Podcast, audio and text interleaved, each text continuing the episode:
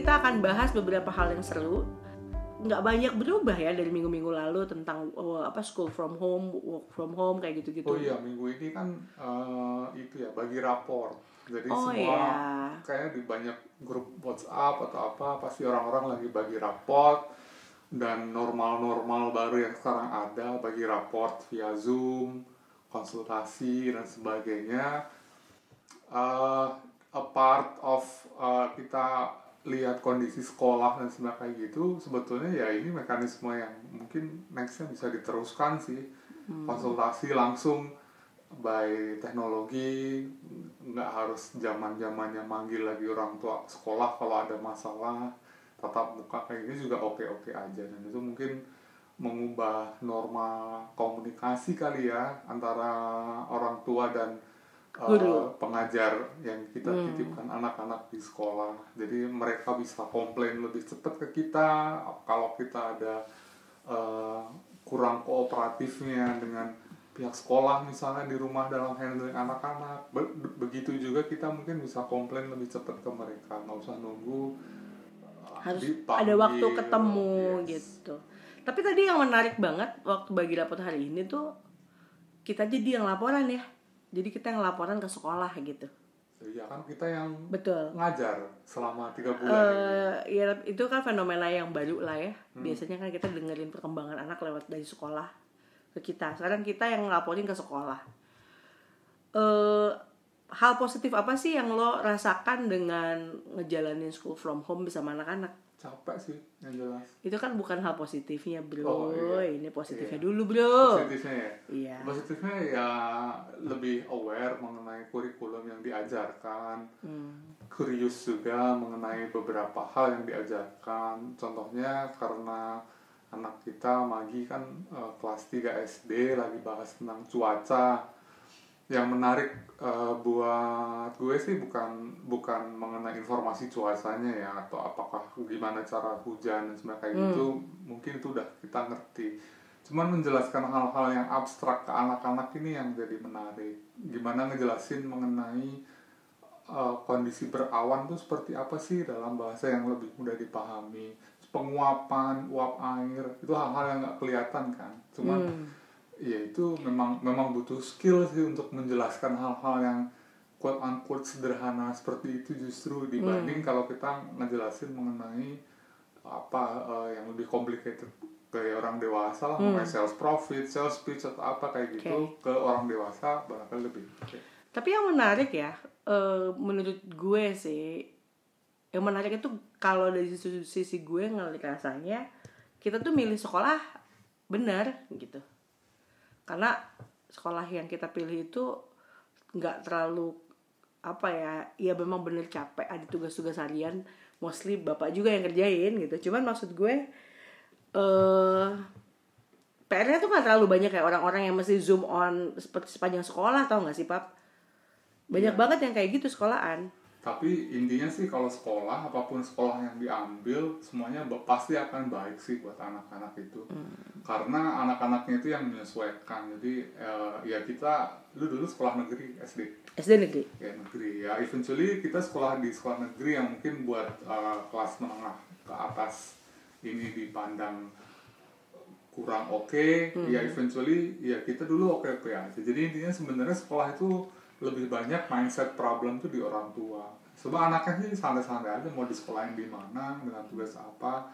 Cuman orang tuanya ini yang yang berpikir apa ya berpikir apa namanya hal yang nggak bisa dia kontrol terlalu banyak. Padahal anak-anaknya mau sekolah dia mau sekolah di swasta yang paling hip mau sekolah di SD negeri mereka akan nemu jalannya juga kalau mereka bisa bergaul mereka bisa apa. They're at the purest uh, motivation of networking nah, kayak gitu jadi ya menurut Nah itu kalau Magi ya, kalau Aksara nih ngerepotin banget sih selama school from home ini. from home. Iya karena dia butuh assistance yang continue continuous attention gitu ya. Ya untuk uh, uh, semua rumah tangga yang dengan anak-anak berkebutuhan khusus pasti akan begitu. Especially di kita kan udah nggak ada support system, nggak ada neninya yang bisa hand in hand untuk ini dan sebagainya gitu ya kita taking care sama anak berkebutuhan khusus almost 24/7 yaitu eh, repot sih. Exhausting, Exhausting, physically and mentally as well dan- Iya.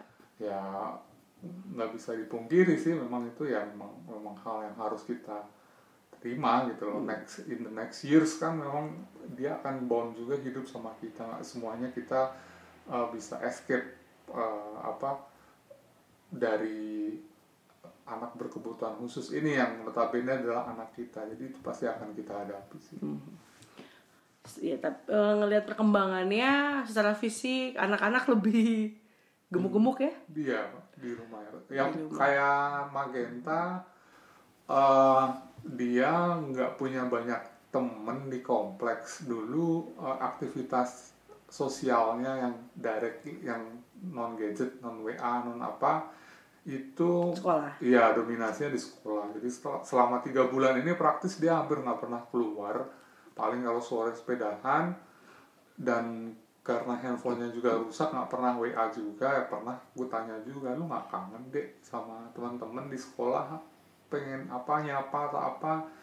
Gue pinjemin deh kalau mau WhatsApp call dan sebagainya. Ya dia masih anak kecil ya bilang enggak. Jadi ya kayak yang gue bilang tadi anak-anak tuh ya bisa menemukan aja dengan siapa tanpa harus terbebani gue harus maintain relationship sih sama si Ah, anu. iya, itu Gua harus begini begini gitu Oke, ngomong-ngomong soal beban maintain, bukan beban ya, tapi eh, membina hubungan sosial, itu kan effortnya tuh bener banget sih yang lu bilang. Ada justru banyaknya tuh orang dewasa. Kayak kita kita punya temen eh, SD, SMP, SMA, kuliah gitu kan. Nah hubungan-hubungan ini kan kayak eh, kita punya selalu punya pilihan mau di maintain mau nggak di maintain gitu. Betul nggak sih? Kalau case-nya lu, lu maintain gak sih relationship sama your past friends gitu? gue tuh eh seorang yang apa namanya sangat nggak kompeten untuk membahas mengenai sosial karena in person eh, cukup reklusif dan awkward socially dan ya jadi bukan orang yang ekstrovert yang nyaman dengan banyak orang. Jadi mungkin bukan orang yang tepat juga untuk menjawab. Tapi yang jelas in in many aspects itu gue tuh selalu short sighted terhadap apa pun yang ke depan maupun yang ke belakang. Jadi ya benar-benar kalau mengutip soundtrack The Last Dance itu yang di lagu terakhir dari Paul Jam present tense itu ya it makes much more sense to live in the present tense jadi itu yang benar-benar gue bawa dan ya temen gue adalah temen gue saat ini gitu loh Uh, Iya. untuk yang past times Karena teman-teman lu jadi banyaknya jadi temen gua ya, temen kuliah juga. ya ya mungkin lu lebih lebih kompeten dalam merawat pertemanan atau apa bisa say hi membahas isu apa gue di teman-teman gue yang sekarang di grup WA yang yang orangnya masih sering ketemu masih apa aktif banget ngobrolin apa dan sebagainya kayak gitu. Tapi di grup WA alumni SMP SD SMA gue jarang ngomong karena ya hal yang mesti diomongin itu nggak bisa catch up sih. Maksud mereka lagi ngomongin apa apalagi ya rata-rata tinggal di kota yang beda karena gue nggak nggak Tapi nggak itu bener banget, bener banget. Once kita udah terpisah hidup kita tuh lebih susah banget catch up. Tapi yang unik nih papa ya, gue tuh nggak nggak mengalami situasi itu dengan teman-teman pondok. Jadi FYI listeners dulu gue mondok jadi enam tahun gitu. Ada satu bonding yang unik sama teman-teman gue di pondok ini tuh yang ibaratnya kalau kayak kita baca buku tuh kayak pakai pembatas buku gitu tau nggak? Jadi once kita ketemu lagi tuh kayak kita nggak perlu awkward lagi, nggak perlu canggung lagi. Itu kayak bener-bener ngelanjutin baca buku selanjutnya. Nah itu yang uh, I think it's special having apa ya family like friends gitu. tapi itu karakter lu atau karakter orang-orang yang di situ Enggak, secara umum memang seperti itu. Yang anak pondok ya. Yang kan teman-teman itu kebantu karena kalian semua tinggal di Jakarta dan sekitarnya Mhm. Jabodetabek Tapi ingat nggak waktu kita tinggal di Surabaya tuh temanku tuh namanya Siti Huzaimah ya. Itu practically kita tuh nggak pernah ketemu dari lulus SMA. dan yang nginep Yang dia yang dia once dia harus tugas ke Surabaya langsung inget dan nggak pakai relaktan, nggak pakai sungkan langsung telepon. Eh Gi, gue mau nginep dong. Dan sekarang ketemu Huzaimah itu gue nggak pernah lagi selain occasional yang betul-betul gitu. jadi, jadi memang my point adalah bukan karena dia tuh my best friend in high school gitu ya sehingga dia comfortable. Tapi kita tuh kayak punya satu eh, ikatan. ikat bukan bukan cuma ikatan bukan ikatan sih kalau gue bilangnya tuh kebiasaan kali ya satu kebiasaan untuk merasa comfortable aja dengan teman-teman pondok gitu.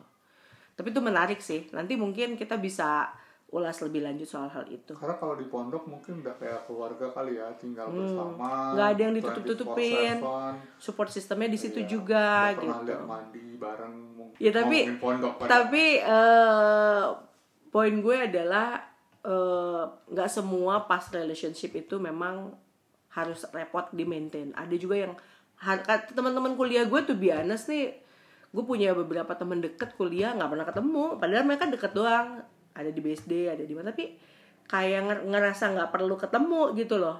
Ada ada satu perasaan kayak kayaknya kok kalau kita minta-minta ketemu sama dia kayak gue yang repot banget kayak dia udah hidupnya udah repot sama hidupnya sendiri ya gitu. Nah it's not it's not happening sama teman-teman pondok gue. Teman-teman pondok gue tuh eh, nggak peduli lo nggak deket nggak peduli lo nggak akrab. Once lo ketemu lo tuh bisa langsung nyantol dengan cepat gitu dan itu aneh banget sih. Sebetulnya kalau gue pikir-pikir unik juga ya eh, apa fenomenanya gitu. Tapi di umur sekitar memang secara nature itu kita akan sibuk dengan eh, setelah individu kemudian keluarga ya. Hmm. jadi mungkin di early 30s itu masih individu dengan couple masih exploring sexual things whatsoever and then ya masih dan- asik sendiri gitu ya, ya, dengan keluarga punya anak anak punya dinamikanya harus sekolah atau apa.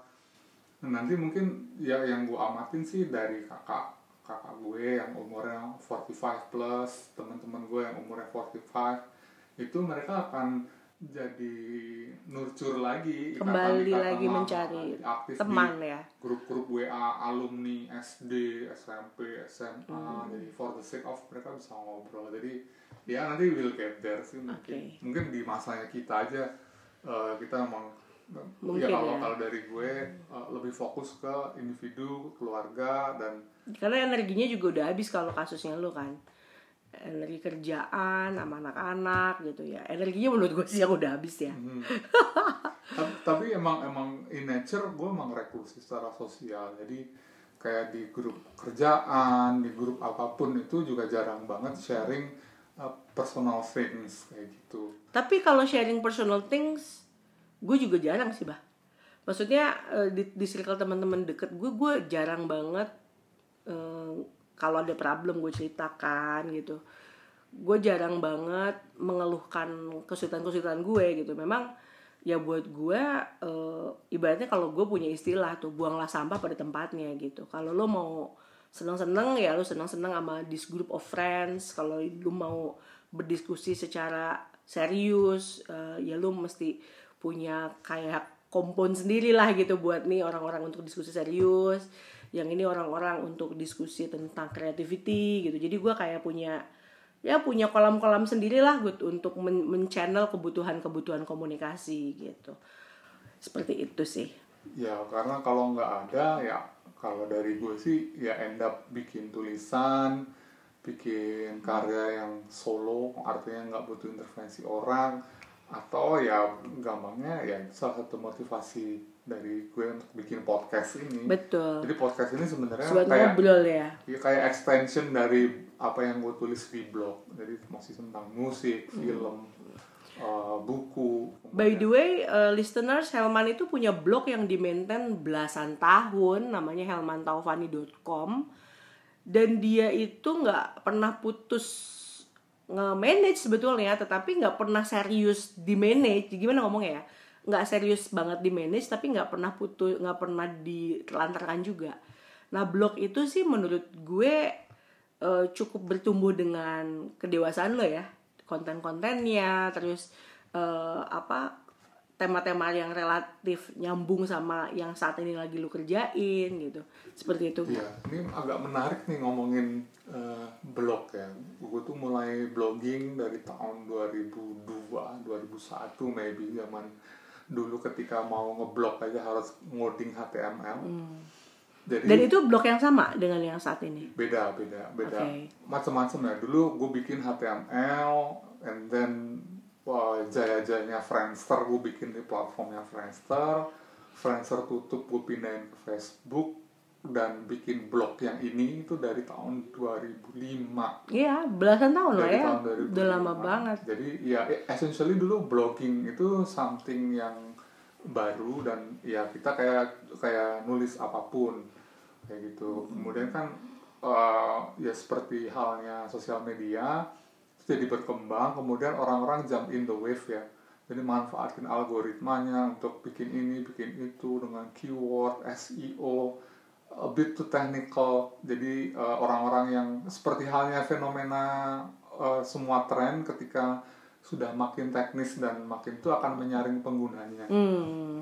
jadi banyak yang Tapi visitor masih banyak gak sih? Visitor? Visitor sih ya jarang juga orang yang ngecek blog sih Oke, sekarang kan orang oke. lebih senang engage melalui sosial media jadi visitor gue tuh banyak dari uh, search engine dari artikel-artikel yang pernah aku tulis dan yang Apalagi Travelog ya?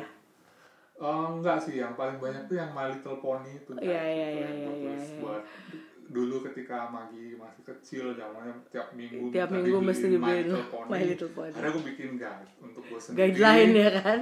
Kita kayak bingung gitu, kok banyak banget gitu karakternya gitu bikin itu sampai sekarang masih Tapi it's amazing sih what happened with you ya. Eh, Helman ini eh, listener suka banget comprehend semua hal. Eh, dia jarang banget beliin sesuatu buat anak kita gitu buat Magi. Hal yang tanpa dia tuh ngerti dulu.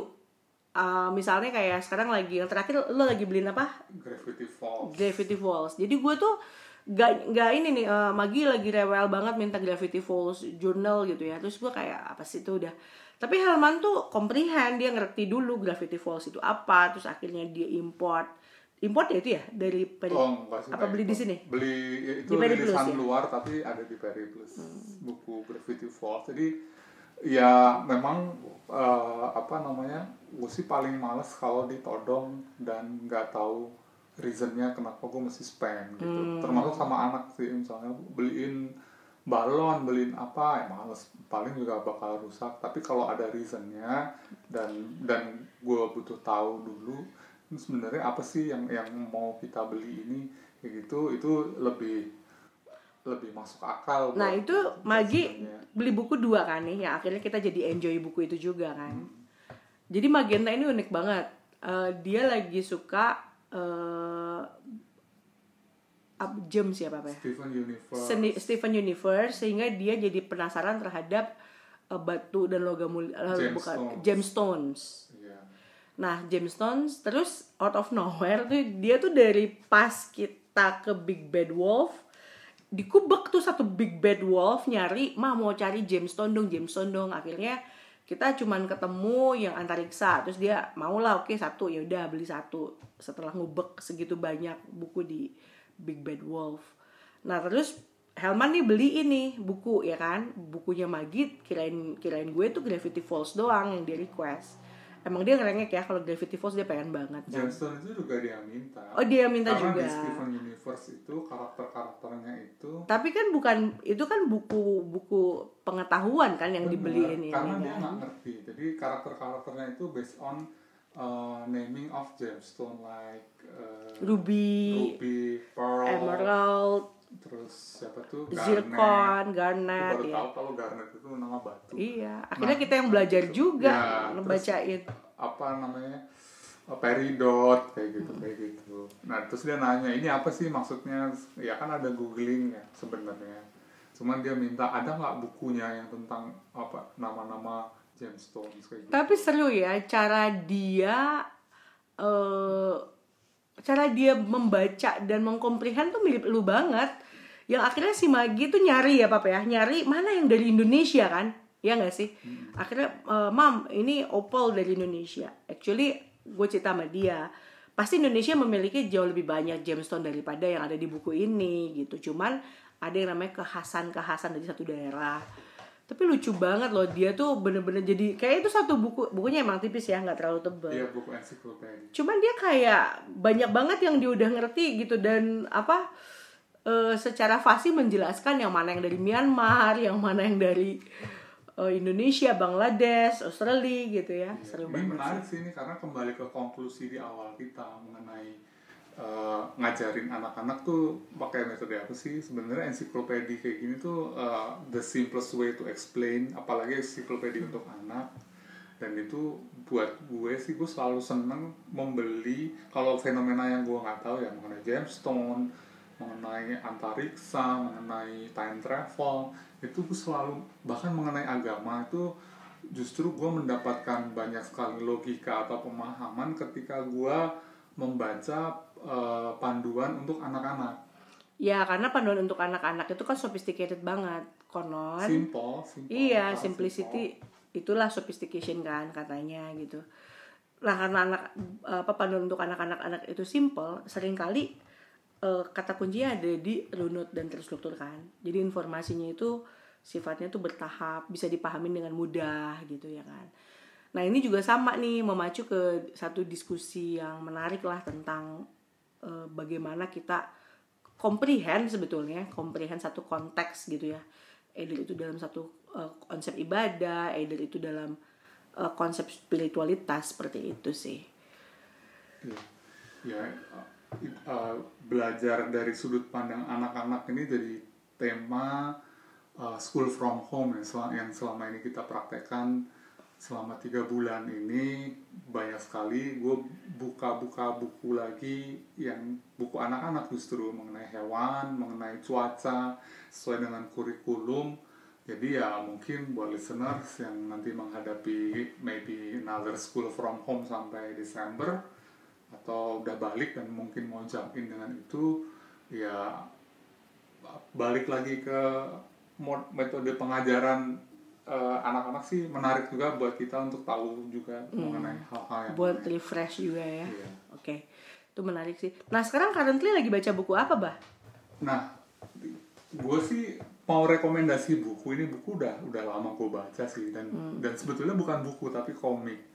Sekali lagi eh, ini ada alasannya juga kenapa kita pasang foto cappuccino di cover podcast. Karena eh, satu di Quora itu pasti pertanyaannya kan akan related dengan kopi dan gue tuh seneng banget kopi dan sekitar enam bulan yang lalu lah ah, itu baca komik namanya Coffee Master.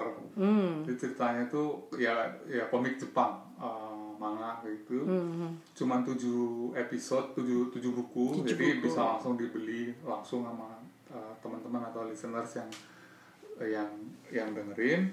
Jadi ceritanya itu tentang ah, Q grader. Q grader itu apa ya? Orang yang Source yang apa? sourcing Source- kopi sourcing, ah, kayak gitu kayak gitu nah dia tuh lagi nyari the ultimate kopi paling enak tuh apa sih di situ sih diceritakan tuh uh, kopi Kona dari Hawaii. Hawaii. tapi banyak banget hal-hal yang dijelaskan di situ mengenai uh, kopi third wave dan sebagainya gitu yang mungkin kalau kita sering dengar istilah cappuccino, seduh, manual, manual brew, cold drip, uh, kemudian apa sih yang yang dekat dengan kopi, roasting, penanaman di berapa kayak gitu kayak gitu yang istilah-istilah kayak gitu. Teknisnya juga ada, ada banget Ya, kan di ada Coffee situ, Master. Ada Hmm. di situ. Jadi cara nyeduh, cara apa itu semua ada. Jadi itu balik lagi ke yang tadi kita bahas. Sebetulnya kita memahami hal dari hal yang simpel aja dari bacaan anak-anak.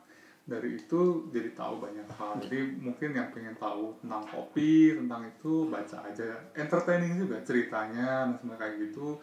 Dan cuman pendek serinya, cuman 7 seri, tapi baca itu kayak pengetahuan kita dari hulu ke hilir, dari sejak kopi ditanam sampai di serving itu bisa dapat dari Coffee Master itu. Oh gitu ya.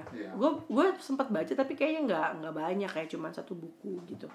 Yang dia datang orang Jepang juga ya kalau nggak salah. Orang ya? Jepang. Eh, datang ke satu tempat mau belajar lah gitu Iya. ya. Oke. Komik-komik Jepang ini banyak banget yang mengulas mengenai hobi ya, atau Oke. interest. Banyak banget dari komik Jepang itu gue tahu tentang biliar, di samping tahu tentang berantem dan kungfu ya. Bola, biliar, baseball, basket, sumo. Sumo ada juga ada, ya? ada cerita cerita tentang sumo gitu ada terus apa tuh dulu Akira tuh eh, judo ya di Judo. olahraganya. Iya, iya, judo, Jadi kita iya. banyak belajar dari situ mengenai peraturannya seperti apa, teknik-tekniknya apa, dan sebagainya gitu tuh banyak menyerap dari situ. Jadi ya itu salah satu sisi positif dari Jadi si. Coffee Master ini ya yang direkomendasikan. Ya, karena kalau yang lain kan panjang-panjang tuh Iya. kayak apa break shot biliar itu 20-an episode. Ini cuma 7. Tujuh. Jadi bisa langsung beli dari awal sampai akhir Oke. dan enjoy. Iya iya iya. Oke, menarik banget tuh ya. Coffee Master gue udah pernah baca sih, tapi nggak nggak komplit tujuh tujuh sesi dan itu memang bagus. Teknisnya tuh di comprehend banget di situ ya. Ya, kan Oke. ada ilustrasinya juga dari bikin pour over atau manual brew yang bagus.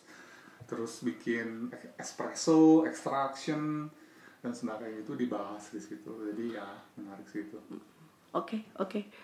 Nah terus eh, tentang buku kita tadi udah bahas bukunya Magi dan eh, buku ko- Komik. apa komik komik Coffee apa Coffee Master. Coffee Master. Nih gue mau cerita tentang musik Mhm. ya kan ke- dari beberapa episode yang lalu tuh selalu ditanya tuh musik gue tuh kayak nggak gerak gitu ya itu aja itu itu itu aja tiba-tiba sekitar tiga hari empat hari yang lalu kayaknya gue baca artikel tentang Alanis Morissette Mhm. artikelnya tuh bilang kalau dia tuh patah hati sama si eh, Deadpool. Ryan Reynolds ya. Oke. nah gue tuh kayak.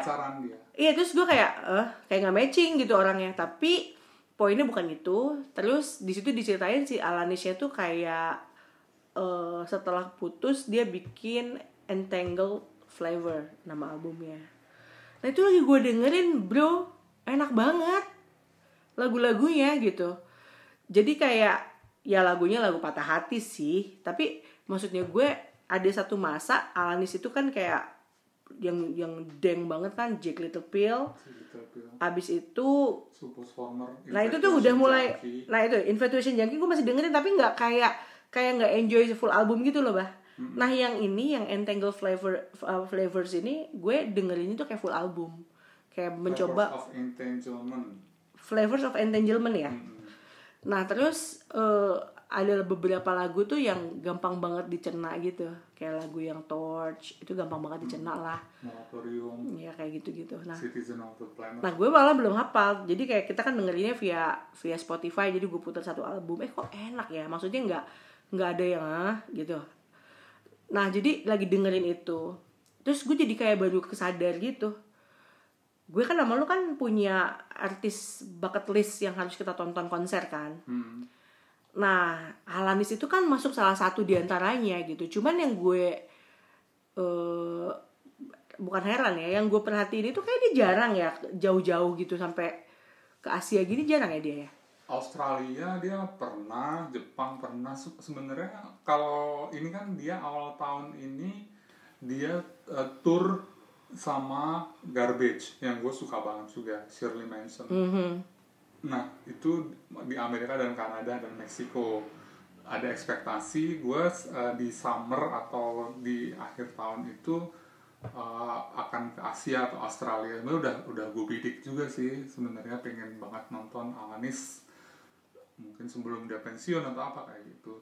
Karena dia ngeluarin album baru juga. Oh, setelah setelah itu ada lagi ya. Itu Yang kan baru ini ada. tahun 2008-an ya itu ya, 2008 2009 tahun lah. 2020 dia ngeluarin. Berarti udah 10 tahun baru denger gue, bayangin.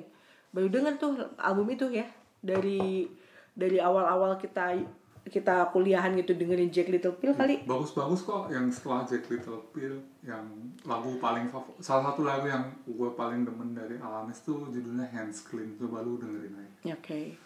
Ya ya, gue tuh orangnya butuh banget di influence kalau sam. Jadi jarang banget dengerin musik itu gue nyari sendiri.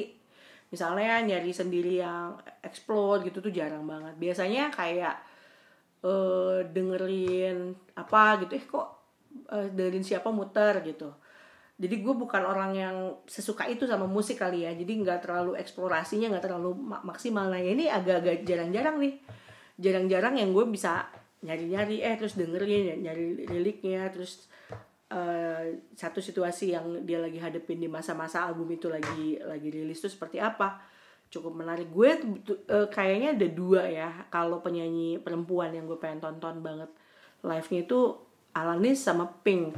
Kalau Pink hi- lagi hiatus ya kalau nggak salah. Karena dia pengen gedein anaknya cuman dia hiatus tuh nggak pernah lama sih paling setahun. Habis itu tour lagi tour lagi ya. Menurut gue sih dua-duanya masih sangat gede kemungkinannya minimal di Singapura. Ya mudah-mudahan nanti pandemi segera berakhir dan keriaan menonton menonton lagi itu bakal tetap ada meskipun ya I don't know what kind of Seated convention semua atau- kali, semuanya seated jangan-jangan kayak normal yang kejadian gitu. Ya Mospit is deeply missed. Mudah-mudahan akhir tahun udah bisa balik lagi ke kalau gue. nah kalau gue sih eh, musik ada hubungannya sama film yang baru gue tonton. Jadi ya karena nggak ada film bioskop yang rilis kemarin sekitar seminggu yang lalu Netflix tuh ngerilis film baru filmnya Spike Lee. Spike Lee itu yang bikin uh, Malcolm X dulu bikin Do the Right Thing dan kalau nggak salah yang terakhir sebelum ini tuh Black Landsman. Hmm. jadi film-filmnya tuh pasti syarat mengenai uh, sejarah atau atau perspektif orang kulit hitam di Amerika. Nah, film yang paling baru ini judulnya The Five Bloods. The Five Bloods uh, lima darah gitu, The Five Bloods. Jadi ceritanya tuh tentang veteran perang Vietnam yang balik lagi ke Vietnam setelah bertahun-tahun ya. Jadi perang Vietnam itu kan tahun 70-an, 60-an ya. Jadi setelah tahun eh, setelah hampir tiga dasawarsa mereka balik lagi untuk nyari harta perang gitu. Jadi ketika mereka perang di sana tuh sempat nyembunyiin emas dari pemerintah Amerika berbox-box gitu. Nah mereka tuh balik lagi ke sana. eh, ini semuanya tentara kulit hitam dulunya Hmm. kayak gitu ya ceritanya sih sebetulnya eh, kalau plotnya itu ya ya standar sih banyak cerita-cerita yang mengangkat eh, tema seperti itu yang paling deket banget ceritanya itu film judulnya Three Kings dulu filmnya Josh Clooney sama eh, apa di perang Irak itu dia nyari harta juga harta perang. Kalau ini bedanya di Vietnam. Cuman yang menarik tuh banyak banget Easter eggs atau shout out ke sejarah pergerakan orang kulit hitam. Di ya momentumnya juga sangat pas banget ya karena ada Black Lives Matter juga di di Amerika terkait kasus George Floyd. Padahal di film ini dibikin sebelum George Floyd. Cuman memang ini sangat menarik karena dari dari range awalnya aja dia bilang ya orang-orang kulit hitam itu jumlahnya selalu naik dari perang dunia 2 Amerika perang sama Jerman terus ke Vietnam sampai Irak itu jumlah tentara Kontribusinya kulit ya. hitam tuh makin naik. Partisipannya Iya. banyak dari Cuman kalau dari hitam. perspektifnya Spike Lee, mereka tuh nggak dihargai di di di di negara sendiri. Jadi itu yang jadi motif dari kelima orang ini untuk yaudah nih emasnya ini kita simpan aja nggak usah balikin ke pemerintah. Kayak Oke. gitu. Tapi background it- ceritanya tuh di IMDb ini film cuma dapat skor 6,7 dari potensi 10 gitu. Dari IMDb ini kan yang menilai kan orang-orang yang nonton ya.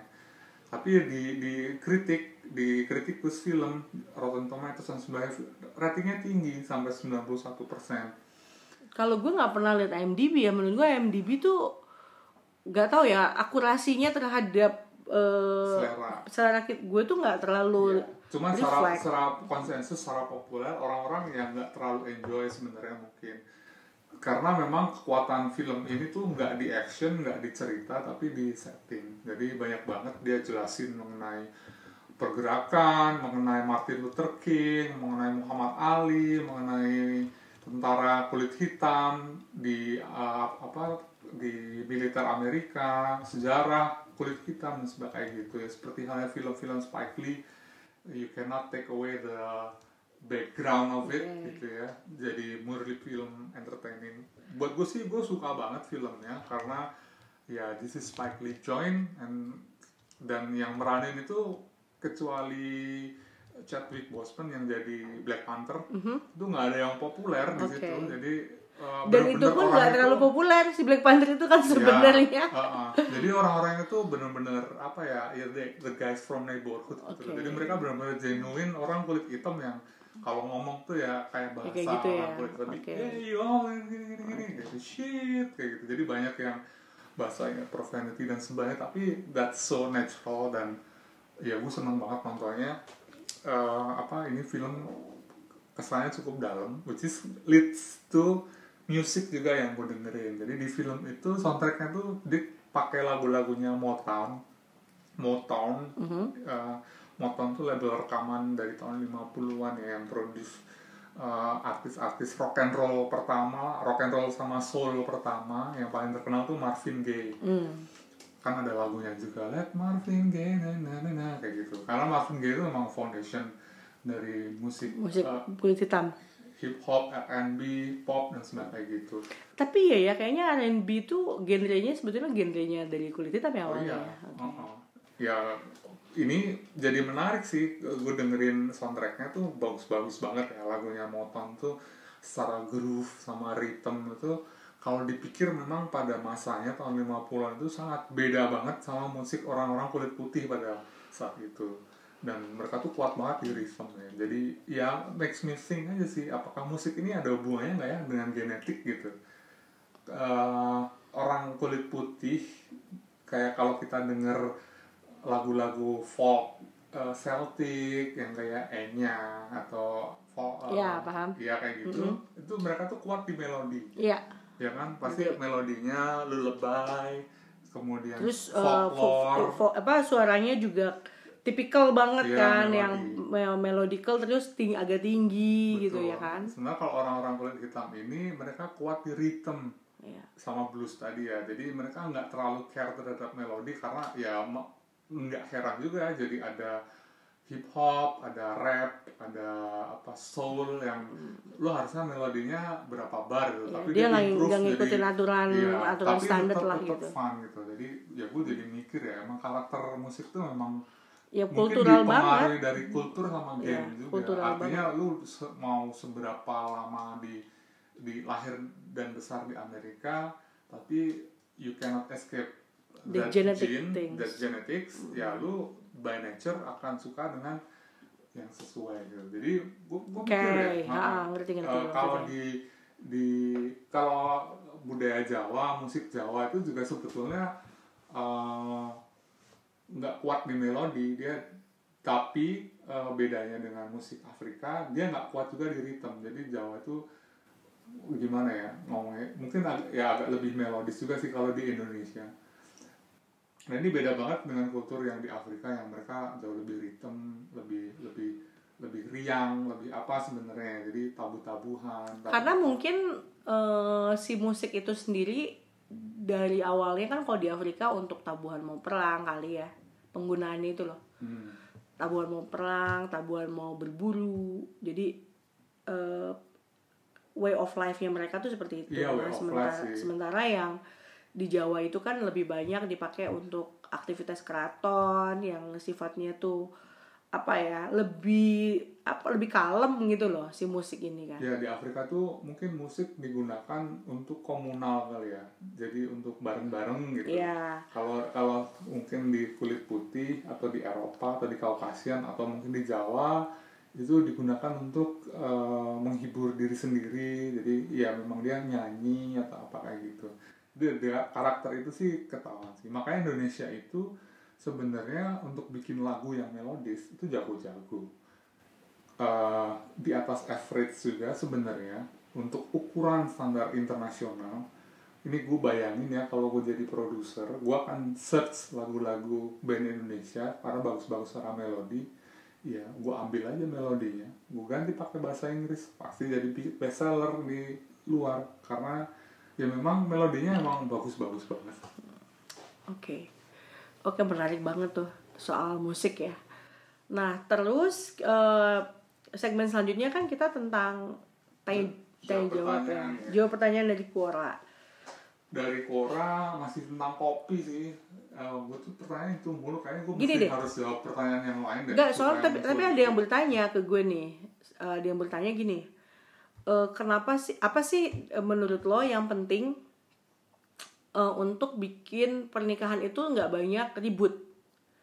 Terus gue kan begitu ditanya kayak gitu ya, mikir dong gue, kayaknya gue banyak ribut gitu kan. Tapi ributnya kita mungkin nggak yang satu lama ya papa ya sama sebabnya itu jarang banget yang serius ya kenapa sih ngehindarin ribut gitu loh menurut gue sih ribut itu me- me- mekanisme komunikasi ya eh, yang selalu kita hindarin adalah bukan peristiwanya tapi efeknya.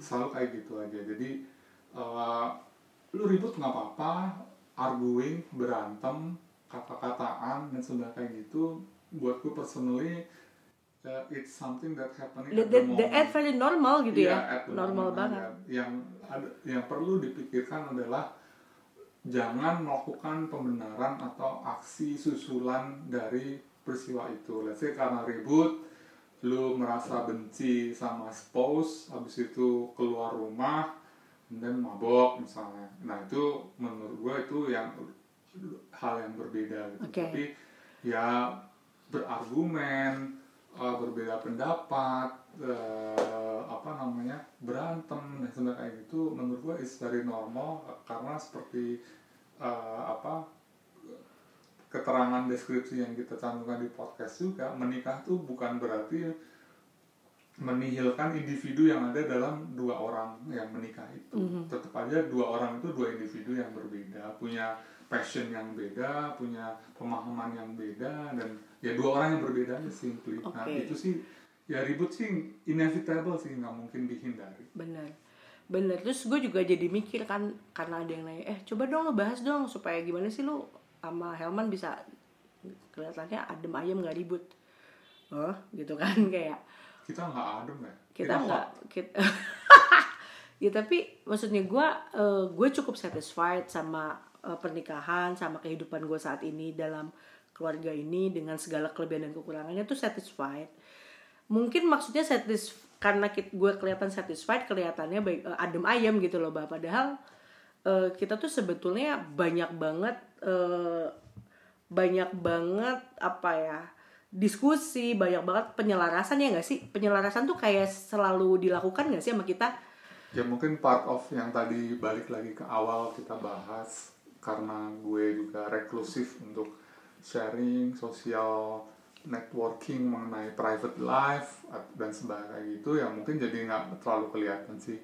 Ini ya nggak tahu ya eh, apa namanya Y- ya gue sih belajar juga bahwa memang nggak nggak selamanya reklusif itu bagus juga.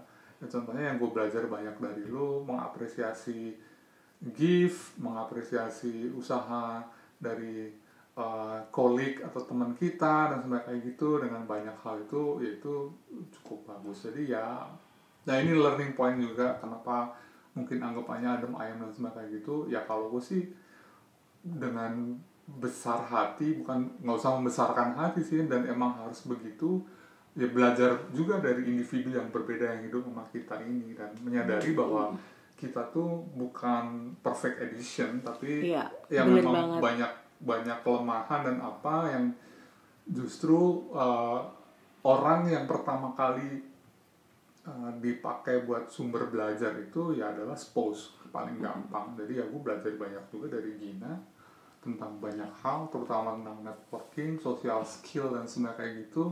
Ya I look up no, for, no farther aja sih. Ya, gue lihat aja ke Gina. Sama banget ya gue kalau misalnya judgement apa apa juga begitu. Cuman gini eh karena gue orangnya kompetitif itu hal yang sepele banget karena kita nggak punya in house maid gitu. Gue tuh sebel banget kalau eh, gue sibuk yang lain tuh santai banget gitu. Nah itu tuh kayak udah dari day one of the marriage tuh udah terjadi. Tuh misalnya ah, gue lagi ribet. Lo nggak ini sih ya? Terus dari versinya Helman kayak mon ini hari Minggu gitu loh gitu santai kayak gitu kan. Nah hal-hal kayak gitu. Tapi dan setelah belasan tahun menikah gue tetap stay kompetitif dan dia stay laid back tapi nggak maksudnya gue nggak menjadikan gue less kompetitif dan dia less laid back gitu ya. Cuman yang yang menarik gue tuh eh, gue sebagai istri ya gue menilai diri gue dan gue selalu berusaha. Tuh gini hmm, amount of respect itu loh bah. Mungkin itu yang bisa kita share ya ke listeners ya. Eh, mungkin walaupun gue nggak bukan tipe yang eh, apa eh, ung- gimana sih kalau orang Jawa bilangnya yang unggah ungguh unggah-ungguh banget. Tapi sebetulnya amount of respect gue ke si Helman ini besar banget. Nah termasuk dari aspek gue tuh relatif menaati aturan-aturan yang dia bikin. Eh, larangan-larangan yang dia bikin tuh gue relatif nggak nggak mau ribet. Karena gini sebetulnya Helman ini orangnya akomodatif banget. Jadi kalau sekali dia ngelarang tuh loh ya kayak gue ngerasa aneh aja gitu. Eh, udah jarang pula dilarang sekali dilarang lo mangkrang gitu kan. Jadi nah itu juga mungkin eh, salah satu apa gesek apa salah satu alasan kenapa kita tuh nggak terlalu banyak gesekan yang bikin bete lama atau memperburuk hubungan atau apa. Seperti itu sih kalau dari sisi gue ya. Kalau dari sisi lu tuh mungkin apa tuh? Eh, dari sisi gue sama aja sih. Cuman ya itu tadi. Mungkin jawaban kita nggak akan apply ke different individuals dengan spouse mereka yang juga mungkin berbeda. Jadi ya biggest stakes-nya dari dari kasus kita adalah ya apa ya give space aja sih intinya gitu loh. Bahwa menikah itu tetap aja dua orang individual yang lu nggak nggak harus memaksakan uh, spouse lu untuk jadi seperti yang lu mau. Dan juga sebaliknya ya hidup bersama itu sama kayak sama kayak apa bikin perusahaan apa apa kayak gitu ya kita uh, paham aja dengan common goalsnya apa dan sebagainya gitu untuk gitu. Dan don't fuss about little thing tadi yang Gina bilang dulu awal-awal mungkin gue keganggu ya. Maksudnya ketika dia beres-beres gue harus ikut beres-beres. Tapi semakin lama ke sini sama gue bodo amat lah. Iya. Gue ya paling- marah-marah aja udah gitu ya. teriakin aja punggungin aja main handphone. Iya itu juga itu tapi itu bener banget sih dan habis itu juga udah nggak marah juga. Karena eh, karena sebetulnya at the end of the day we don't hate each, each other sebetulnya. Kan karena kan sal sebel doang gitu misal. Hal-hal kayak gitulah. Kalau pas lagi butuh duit juga bakal ngubungin lagi. Bener banget bro